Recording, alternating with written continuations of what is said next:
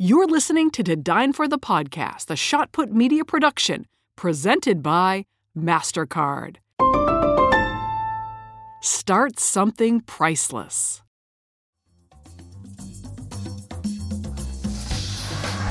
What's better in life than a bottle of wine, great food, and an amazing conversation?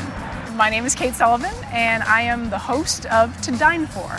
I'm a journalist, a foodie, a traveler with an appetite for the stories of people who are hungry for more.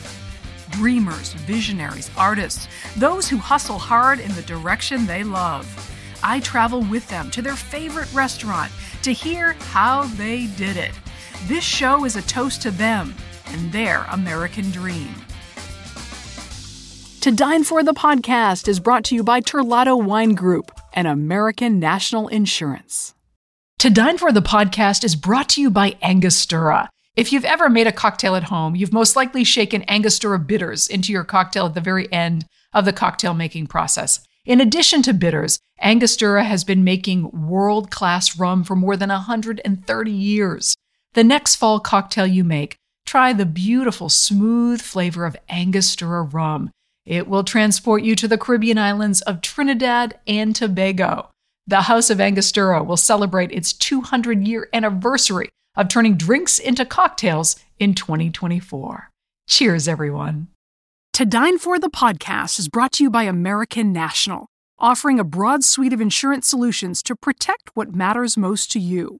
For 115 years, American National has remained committed to helping people and communities make a real difference in their lives. American National supports great local community organizations led by the kind of people you hear about on To Dine For people who are inspired to make a difference and inspire others in return. American National's philosophy is helping where it's needed helps us all. For a description of the American National companies, the products they write, and the states in which they're licensed, visit americannational.com/dine. Welcome to To Dine for the podcast, where we meet the world's most creative and innovative minds at their favorite restaurant. On today's episode is John Georges. That's what I try to do. I try to get everyone to slow down a little bit, block out everything, have a look at this. And all of a sudden, you're having an experience that you've you've drunk a lot of times before, but you're having a different experience because you're a little bit more mindful. That is John Georges, a native Trinidadian. He was educated at the University of the West Indies, where he graduated with a BSc in chemical engineering. He joined the House of Angostura in 1982 and has worked in so many different roles in the production of fine rum. He's worked in the distillery and aging departments, the packaging departments, the company wide capital projects. He is now semi retired, but continues to be a storyteller for Angostura. And what a story that brand has. Please enjoy my interview with John Georges. Hi, John. Thank you so much for being on To Dine for the podcast. We did it. Here we are. Where are you coming in from? Well, actually, I'm at home. I'm at home at the moment. And where is home? Home is uh, Trinidad and Tobago. Ah, oh, what is the weather? Come on. I want you to just lay it on me. What is the weather in Trinidad and Tobago? Actually, it, it's it's sunny at the moment, but we've been having these showers and so on, uh, little thunderstorms, and they're so intense that street flooding and stuff like that happens, and then it's all gone and it's nice and shiny again. Oh, such is the Caribbean, right? Now, do you say Caribbean or do you say Caribbean? I say Caribbean. well, I'm, I'm thrilled that you're joining me today, and I cannot wait to dive into your story um, because I think it's a really interesting one. But I'm going to begin this podcast the way I always begin by asking the guest, Where is your favorite restaurant? And I'm sure you have dined all over the Caribbean. And I'm interested to know if you could only take me to one spot, where would it be? And if you could describe it. Oh, good grief. you know what what I've been doing recently because I've been there uh, over and over again. There's a local restaurant run by and uh, it's an Indian restaurant called Meena House. Meena House. Yes, it's an Indian restaurant here in Trinidad, and I've been there, you know, two or three times for sort of a, a fine dining experience. And um, I think uh, you know the, the beauty of that place is as as it is for in general for Indian food. It's just the variety of flavors and tastes that you come across, and you know exotic nature thereof. That that you know recently, I think I can go back there a couple of times easily and still find something new and interesting if I had to come up with a second choice, there's an Arabic restaurant that's quite nice too. you know, your your your fellow Trinidadians and Tobagoans, I don't even know if I'm saying that right, are going to be upset with you if you do not come up with a Caribbean restaurant choice. Well, because people are going to want to know. The thing about the Caribbean restaurant choice is, is is that really I don't need to go to a restaurant for Caribbean food because you can cook it at home, right? I just get it wherever I am, you know. Uh, and it tends to be on the more on the fast food side of things, the quick street food sort of stuff, you know classic home cooked meals are still the way to go in the Caribbean. So that you you you don't really think so much of as a restaurant, but you think that I was at my friend's house and they had really great roti, or it was an exceptional oil down, or that pilau was the best. And it's really a home thing, not a restaurant thing. ah, thank you. Thank you. I you know, whenever I ask the question, I get something really interesting and and you really proved my point there. So thank you for that. You grew up in Trinidad and Tobago, is that correct? Mostly, yeah, mostly all but six or seven years. okay. So, who did you want to be when you were high school, college age? Like, what was your dream? Ooh, that's really difficult to say. I'm, I'm afraid my entire life, I, I sort of let life happen to me mm. because the things that were happening for me were so far more, more interesting than anything I thought of. like what? Give me an example. Luckily for me, uh, my old man when he was he, he he left we left Trinidad when I was about five or six. We went to live in East Africa. We lived in Tanzania wow. for six or seven years. I could have never dreamed that up. That's not something I would have known. It exposed me to a lot of different things. It was an interesting time, six to 13 or thereabouts, something like that. Then we came back to Trinidad and I was in Trinidad. I've been basically in Trinidad since then. But those were formative years, um, a lot of impressions at that time. What did your experience in Africa, having you know been a, a young boy in the Caribbean, teach you? You know, I, I became aware of, of of more global events, if you will.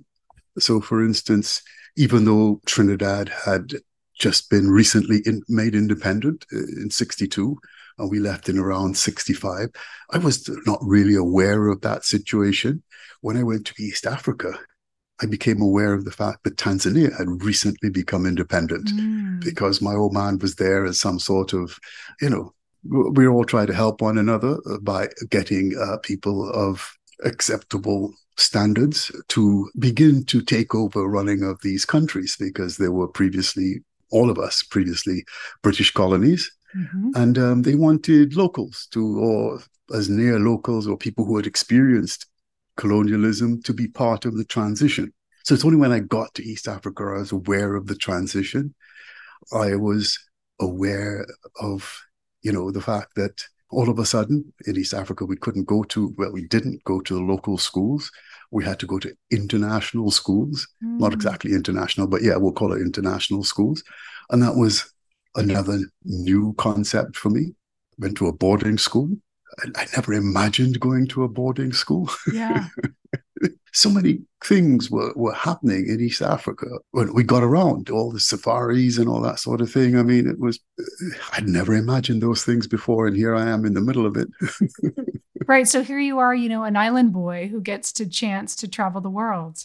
And you got a chance to not only were your eyes open to political issues and yeah. what's going on in the world, but you also saw an entirely different culture an entirely different culture. And um, at, at, that age, uh, you you absorb very quickly. You find friends. Some of my my early friends were just guys that young African boys that were in the neighborhood. And uh, the fact that I did not speak Swahili at the time was not a problem. Yeah. we just hung out uh, because that's what kids do. They hang out and you you pick up the language as you go. I never formally learned Swahili but just by hanging out with the guys and so on, I picked up enough to be conversant, and that's just brilliant. That's, it's, it is. It's great it? to be that free. yes, and so innocent and pure too, right? And just yes. making friends with whoever you connect with. It's wonderful. Exactly. It was it was a different environment, and it it certain awarenesses came, and and then that was a very traumatic time in in in global terms. The the sort of late 60s, early 70s, by the time I came back to Trinidad, there was a, a lot of awareness of a lot of different things all of a sudden as to what was happening in Trinidad, what I had gone over my head completely when I was just six. By the time I came back, ooh, this is quite different. All sorts of things have happened here since we were gone. it was just a lot of going, a lot going on. But that's just part of growing up, isn't it? yes, it is. And and I, I like how you said I, you kind of in in many ways when you were young just let life happen to you. At what point do you start to forge your own path and what do you see as like one of your first career decisions that really oh. came from you mm. well at the end of the day it, it's uh, your education is is the key to where you go in life you know where sure. do you how do you move forward and in, in, in Trinidad, you tend to make certainly at around 16, 17, you, you then choose your sort of academic path. If you believe that you are more scientifically minded, you would choose to, to, to study subjects, physics, chemistry, mathematics, biology, that type of thing. If you believe that you are more into what would be termed here modern studies, you, you direct your studies towards, I don't know, English language, literature, geography, history. What did you study?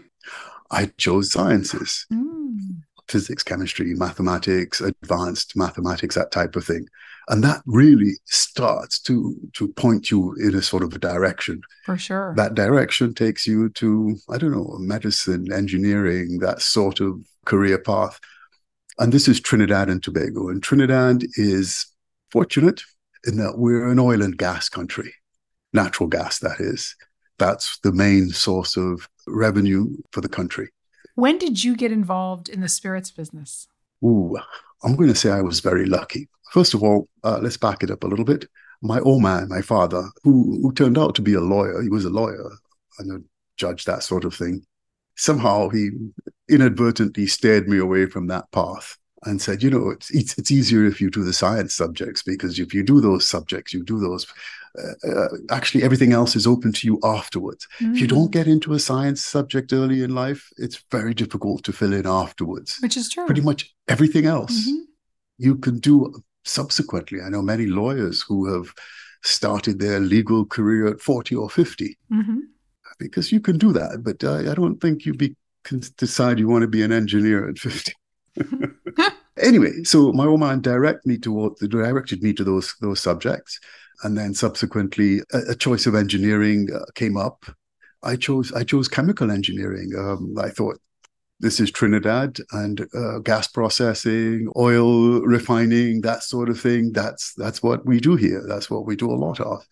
Uh, I kind of had a slight bias towards chemi- chemistry which I then discovered had very little to do with chemical engineering, but that's okay.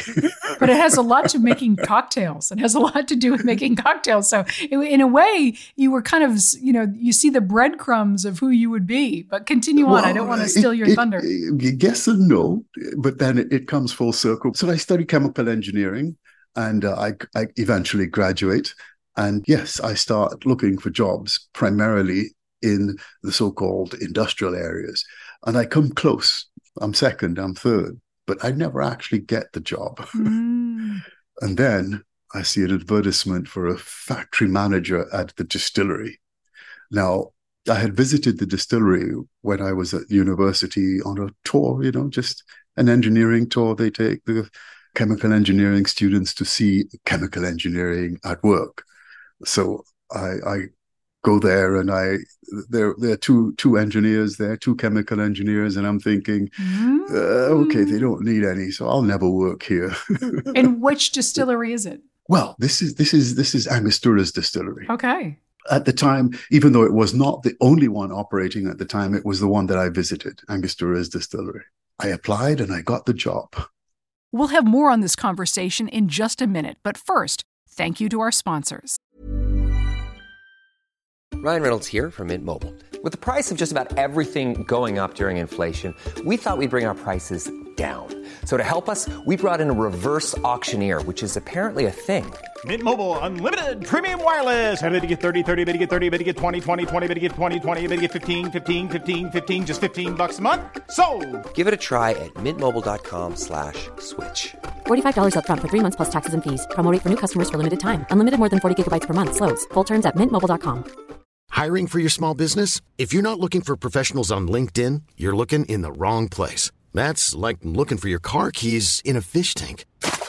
LinkedIn helps you hire professionals you can't find anywhere else, even those who aren't actively searching for a new job but might be open to the perfect role. In a given month, over 70% of LinkedIn users don't even visit other leading job sites. So start looking in the right place. With LinkedIn, you can hire professionals like a professional. Post your free job on linkedin.com slash people today.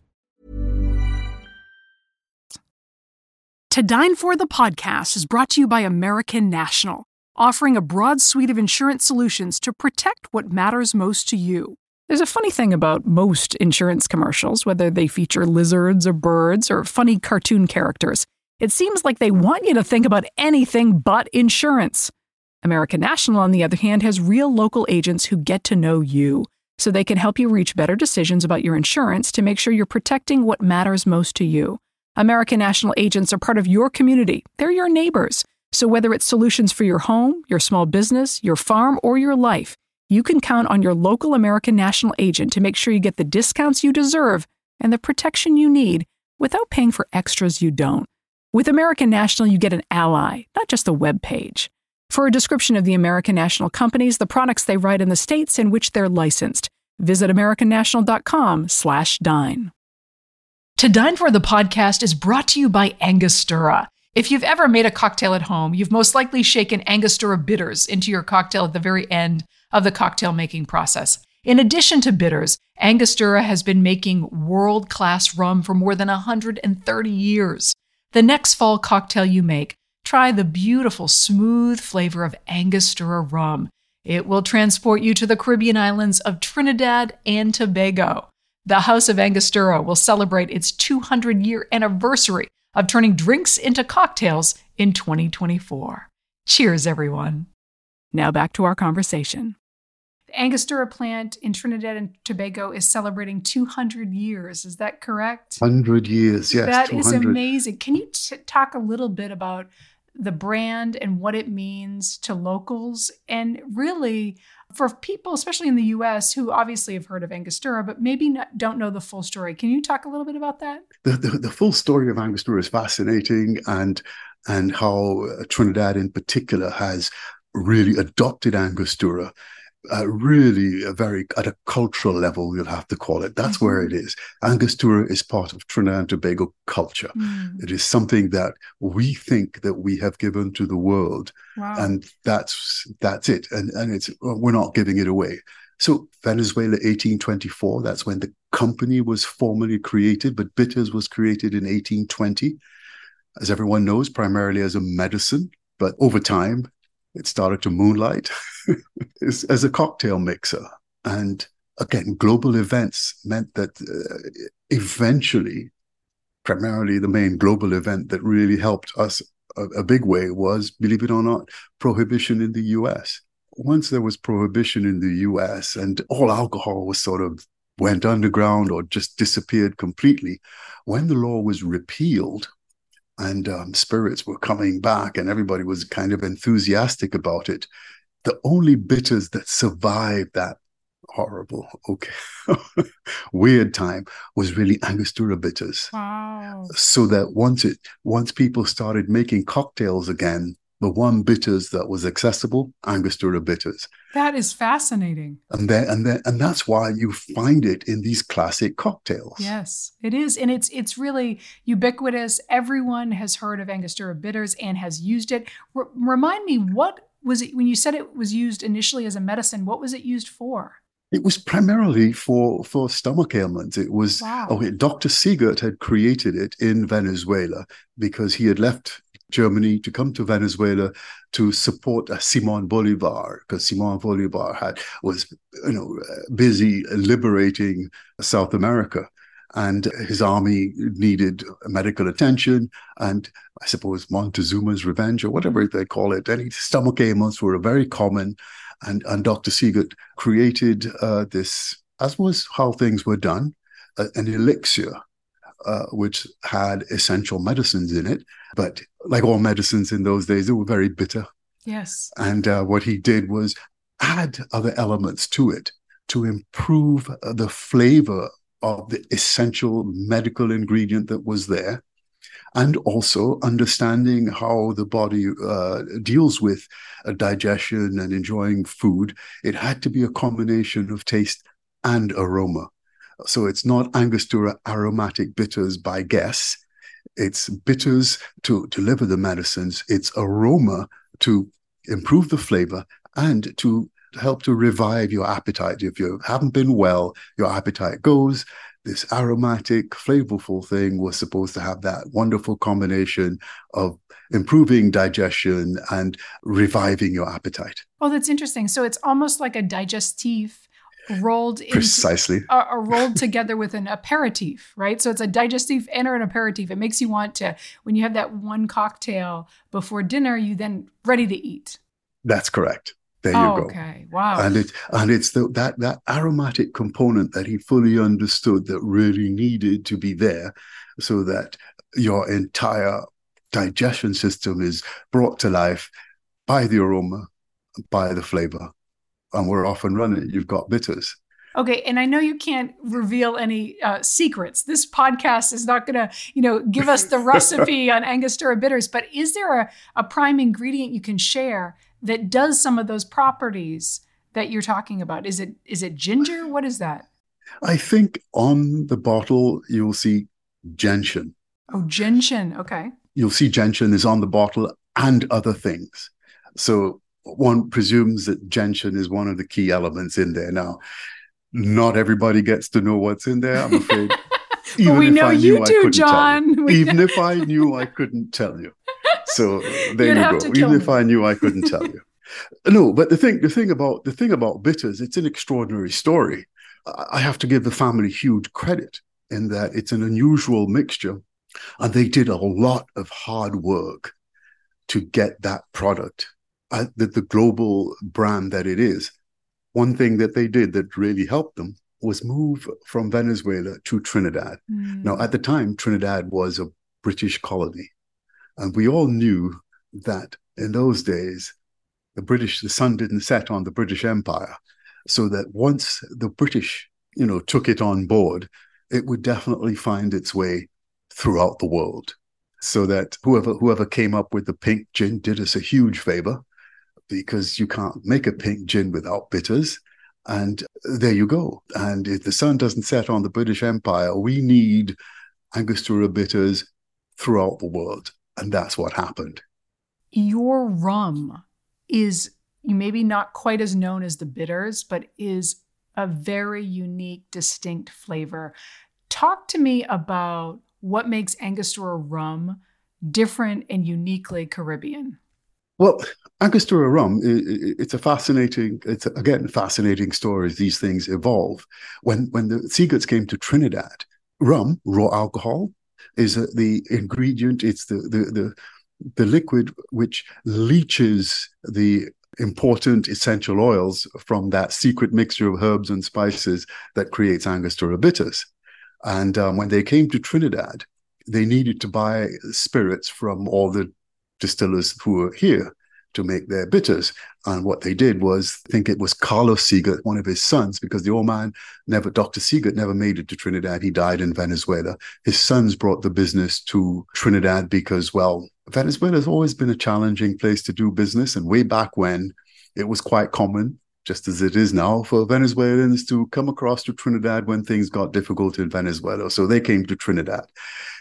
Carlos Siegert decided to grow the business, and he thought that we understand aroma and flavor. We're going to make an alcoholic beverage, not exactly a rum, but rum based with a flavoring, and we'll we'll see if we can't replicate the um, massive success of bitters, except now with a, with a drink. I suppose it might have been considered a spice rum. Siegert's bouquet would have been considered a spice rum. Yeah, you, sure. In modern time, they'd be considered a spice rum. They did that, and they had an orange flavored liqueur, something called Caripton. Again, really making moves into the cocktail space where bitters was, and they thought this where things would where things would happen. They tried really hard, and it, as they say, overnight success takes about twenty years. They started in in in 1880 with this rum stuff or flavored rum stuff, and they really struggled doing all sorts of things, trying the flavored stuff, trying the unflavored stuff, until a great grandson, Robert Siegert, decided that rum, if we're going to do rum, we better do it properly. Let's commit to rum. And when you commit to rum, then you can make decisions. Decisions about your raw material, decisions about how you're going to distill, decisions about how you're going to operate, and how you're going to blend your rums. And all of these decisions started happening in 1947 when Angostura built their first distillery. No pot stills, no Coffey stills. We went straight to these five column stills, which allowed us to make a light rum and a heavy flavored rum, which we could then age and blend, blend and age to create a, a rum flavor that we thought represented an advance on the purely pot still rums or the Coffey still rums surprisingly not dissimilar to the way the Cubans make their rum, the, in particular Bacardi make their rum, not dissimilar. But we would separate ourselves from uh, the Bacardis of this world by making our rum a little bit more intensely flavorful Mm-hmm. so that Angostura's rum comes around as being uh, refined, cultured, if you will, but still has a bit of a punch of the Caribbean, something Right. that we are known for. It's unique. It's that you can taste the spices of the Caribbean. You you definitely can tell a difference with Angostura rum. just a little more intense and, and with, yes. with other things other other issues that allowed us to believe that we were somewhat more refined than some of the other products out there what is your title and what are you doing now for Angostura? right this is this is where the full circle comes around quite interesting i am angostura's master distiller officially resigned retired i should say i'm an old man You don't look it, John. You don't I'm, look I'm it. so far so good, yeah. But I'm an old man. But the point is, as Angostura grew and developed and went through various phases, about 20 or so years ago, maybe 25 years ago, we really elected to first of all go with the rum business and go big for an export rum business. And when you want to export your rum and your Angostura bitters, the first thing you have to do is try to explain to people why is Angostura bitters in a, making rum. What is it about the rum, uh, Angostura's rum, that makes things different? I mean, let's let's get- that out of the way first. And um, the situation is that they sent these guys from England to find out about the rum because these are the guys who were going to be marketing abroad and they wanted to know what rum was. I was the one designated to show them Angostura rum. As you should be. Yeah, as it turned out, I'm the guy who gets to do that. You're the guy. yeah, I run the place for many years. I ran the distillery, packaging, not packaging. Well, yeah, packaging eventually, but it was distilling and aging. I was those were my responsibilities. But when I went to boarding school, it was run by these very English people primarily, English, a few South Africans, and so on. And um, my wonderful West Indian accent was lost, and it never really came back. Those years meant that my original Caribbean accent gone in favor of something that's kind of neither fish nor fowl nor good red herring. And that's the other reason they told me talk to these guys. They will at least understand what you are saying. They needed you. So between those two things, whoops, here I am again, positioned to be what Angostura felt they needed at the time. Someone who could explain how Angostura makes rum in a manner which everyone could understand, and even more interestingly, could be readily translated. Because I find I found myself, for instance, in Moscow way back when, and the gentleman who was translating for me would tell me, yeah, it's easy. You speak slowly, you speak essentially very correct English. I can translate that easily. I was in Prague and my translator said the same thing. You speak slowly, you speak more or less standard English. This is easy to translate. So in a way, you you were a bridge. You are a bridge between. it turned out that I was. Yeah, you were a bridge between Trinidad and Tobago, the the, the local culture, and the Angostura story, and who can tell it best. So in a way, you and I are very similar because you're also a storyteller. You are Well, the storyteller I, of the brand. I then I then had to develop that. I had to realize that I knew. Oh, okay. Angostura is two hundred years. I have spent like thirty something years with Angostura, yeah. coming on to forty years now. Wow. And so I've been part of that. And you know, when I first joined, I met some the the last Siegert to work in the company. I actually managed to to to meet him and and work with him on a couple of occasions, and um, some very interesting transitions I, I happened to be present for, and and that made me in a way very capable and able and uh, believable.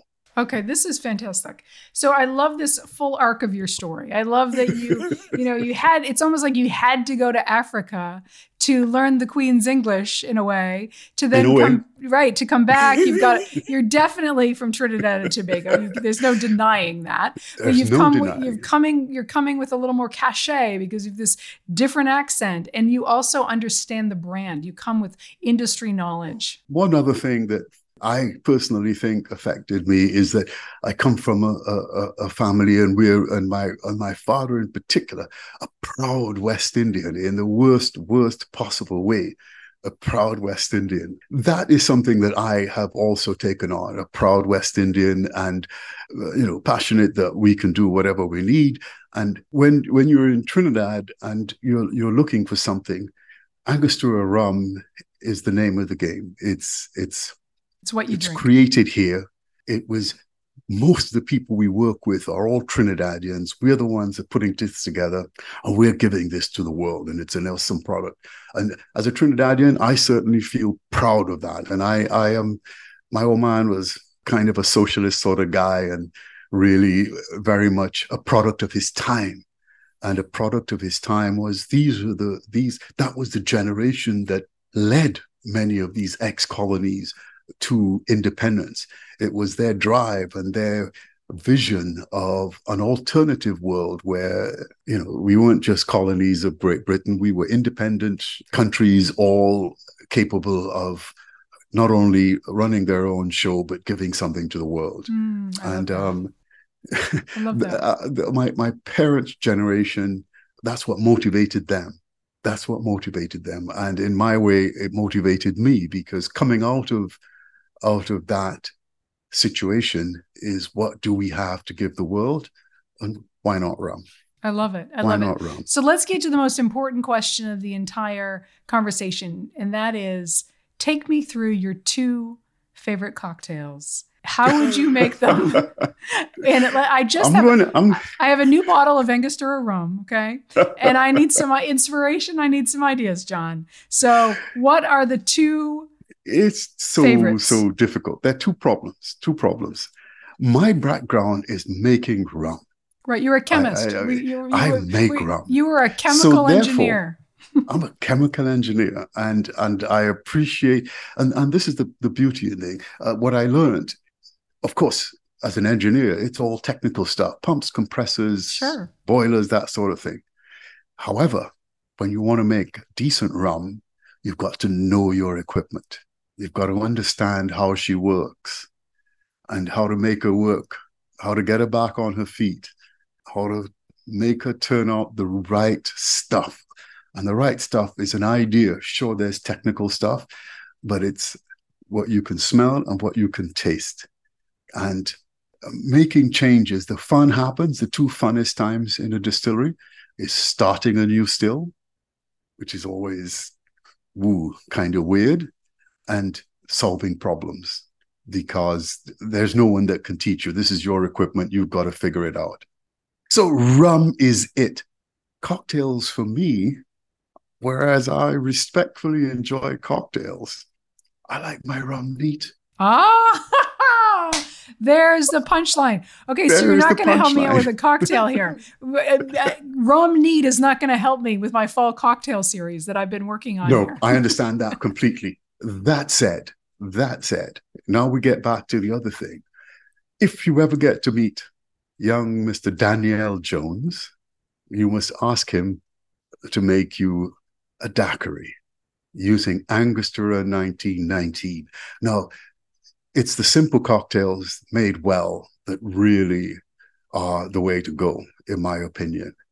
He makes great, great daiquiris with Angostura 1919, which is a surprisingly soft and gentle rum, but somehow it really holds up well in uh, in, in a daiquiri. Go for it. The other guy that you need to meet is Raymond Edwards.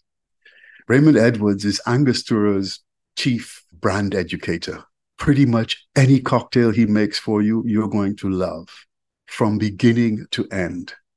When I say that, I mean just to watch him make the cocktail, listen to his passion, see the efficiency with which he goes about his business, the look, the aroma, the taste, everything about it is a, wonderful experience. When it comes to cocktails, I like the full experience, meaning I like to look at the person make that cocktail just to see how they're going about their business, how much of they have learned that craft of making a cocktail, the little things they do to take it over the top, and then presentation. Absolutely. And um, that's stunning. I had an Italian bartender make me a wonderful daiquiri in a high rise building in the Ukraine once. And it, the whole experience uh, was brilliant. it was brilliant. He was an artist from beginning to end. it is an art, isn't it? It's about presentation as much as it is the drink. It's about how. this is the- a drink. yeah, every detail matters. Absolutely. And when when I it was a nice quiet evening that time, and he just decided to show me the full extent of his commitment to his craft, and it was wonderful to watch. And the drink was brilliant. I love that. I love that. I should have asked you what instead of asking you your favorite restaurant, I should have asked you where did you have your favorite cocktail, and I have a feeling that would have elicited well, same that was response, that was yeah. an experience that, uh, and when I when I tried to, um, the latter part of my career was really spent uh, traveling, not, not all the time, but quite a bit, to various parts of the world, promoting Angostura's cocktails and so on, and Angostura rum, and uh, the big part of that is education. People needed to know. And, and and my personal experience with these things is that the more you know about something, the more likely you are, the more you appreciate it to begin with, and then you can call for it because it's something you understand. I think the rum is almost like a, a work of art. And the more that you know about it, the more that you appreciate everything.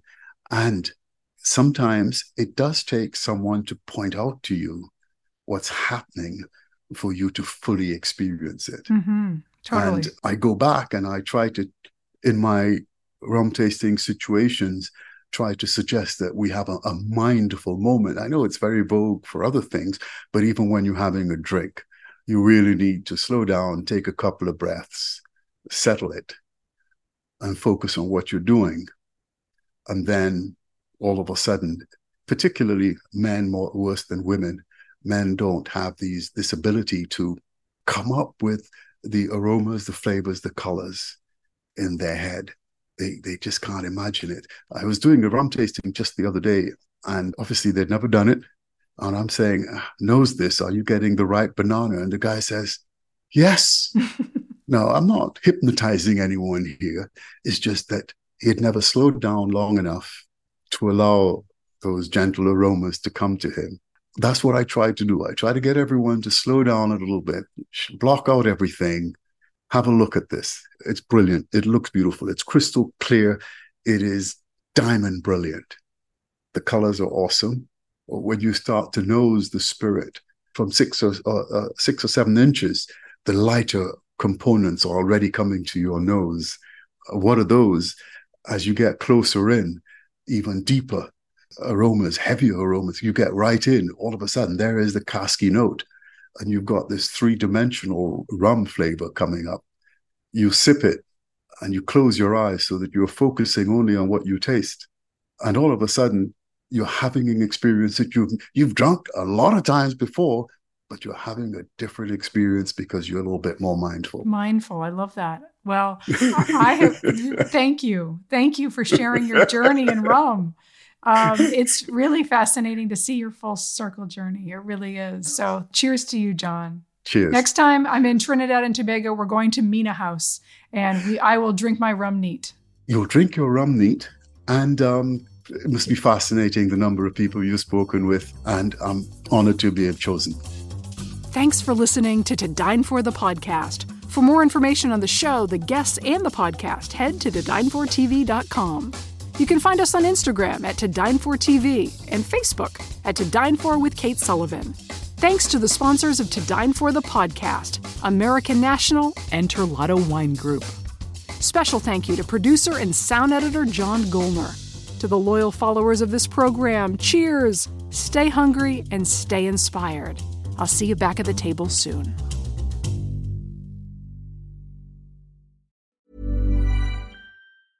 Hi, I'm Daniel, founder of Pretty Litter. Did you know cats tend to hide symptoms of sickness and pain? I learned this the hard way after losing my cat, Gingy. So I created Pretty Litter, a health monitoring litter that helps detect early signs of illness by changing colors, saving you money and potentially your cat's life. Pretty Litter is veterinarian developed, and it's the easiest way to keep tabs on your fur baby's health right at home. Go to prettylitter.com and use code ACAST for 20% off your first order and a free cat toy. Terms and conditions apply. See site for details. Planning for your next trip?